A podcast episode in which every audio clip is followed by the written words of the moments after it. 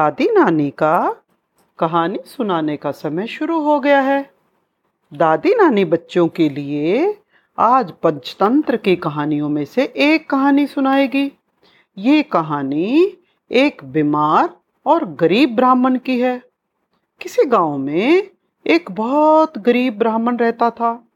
उसको बहुत सीरियस बीमारी थी, जिसके कारण वो बहुत कमज़ोर और पतला हो गया था। वो गरीब ब्राह्मण भगवान विष्णु का बहुत बड़ा भक्त था। उसे भगवान पर पूरा विश्वास था।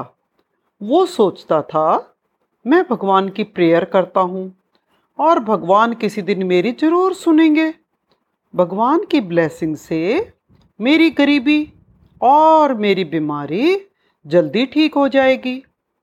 उसको पूरा विश्वास था कि भगवान अपने भक्तों को कभी दुखी नहीं रखते। धीरे धीरे कई महीने हो गए, लेकिन ग्राम, गरीब ब्राह्मण की हालत में कोई सुधार नहीं आया। उसने ईश्वर से अपने तकलीफ़ों को लेने की प्रेयर करी, लेकिन उसको कोई ठीक नहीं हुआ। न ही तो उसकी बीमारी ठीक हो रही थी और न ही उसकी गरीबी दूर हो रही थी। अब आहिस्ता आहिस्ता उसका भगवान पर से विश्वास उठने लगा। वो सोचने लगा कि जब मैं भगवान की इतनी प्रेयर करता हूँ और भगवान मेरी सुनते ही नहीं है, मैंने तो बिना बात का अपना वक्त ही खराब किया है।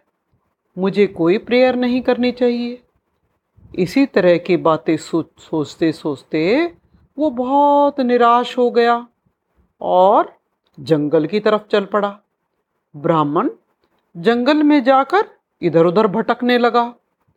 कहते हैं, भगवान हमेशा अपने भक्तों को गलत रास्ते पे नहीं जाने देते। वो अपने भक्तों को अच्छा रास्ता ज़रूर दिखाते हैं।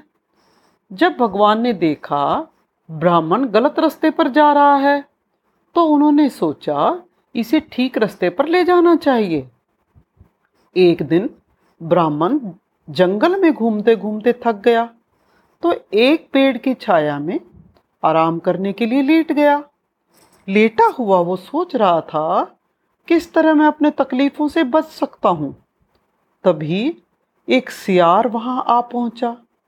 वो सियार कई दिनों से भूखा प्यासा था। उसकी हालत बहुत ख़राब थी। उसकी चमड़ी के सारे बाल झड़ गए थे। जगह जगह उसके शरीर पर घाव थे। और खून भी निकल रहा था। उसके घाव पर मक्खियाँ बैठ रही थी। बेचारा शियार मक्खियों को बका भी नहीं सकता था। अब सियार इस तरह चीख रहा था कि जैसे तुरंत मर ही जाएगा। उसकी ये हालत देखकर ब्राह्मण को उस पर बहुत दया आई। ब्राह्मण ने इससे पहले किसी भी प्राणी को इतनी तकलीफ़ में नहीं देखा था। ब्राह्मण सोचने लगा, ये बेचारा सियार कितने घाव से भरा पड़ा है और ये इसके पास तो हाथ भी नहीं है जिससे वो मक्खियाँ उड़ा ले। ये अपना खाना ढूँढने में भी मुश्किल है इसको। अब ब्राह्मण सोचने लगा, सच सोचा जाए तो इसकी हालत मुझसे बहुत ज़्यादा खराब है और इस दुनिया में कितने लोग होंगे जो बहुत खराब दशा में होंगे। मैं तो उनसे अच्छा हूँ और मैं कितना बेवकूफ़ हूँ। मेरा शरीर ठीक है, मेरे हाथ पाँव भी ठीक ठाक हैं और मैं भगवान को कोसता हुआ इस तरह भटक रहा हूँ। मुझे अपनी मुसीबतों का, अपनी बीमारियों के लिए कुछ मेहनत करनी चाहिए, कुछ एफर्ट्स करने चाहिए। सारी चीज़ भगवान पर नहीं छोड़ देनी चाहिए। बस यार की ये हालत देखकर ब्राह्मण को सब समझ आ गया। और उसने सोच लिया कि वो बहुतों से अच्छा है। ब्राह्मण वापस अपने घर लौट आया और अपनी गरीबी का छुटकारा पाने के लिए फिर से कोशिश करने लगा, मेहनत करने लगा, अपनी बीमारी के लिए बैठकर प्रेयर करने की बजाय डॉक्टर से इलाज करने लगा और थोड़े दिन में वो ठीक भी हो गया। तो इसलिए बच्चों, इस कहानी से हमें क्या लेसन मिलता है?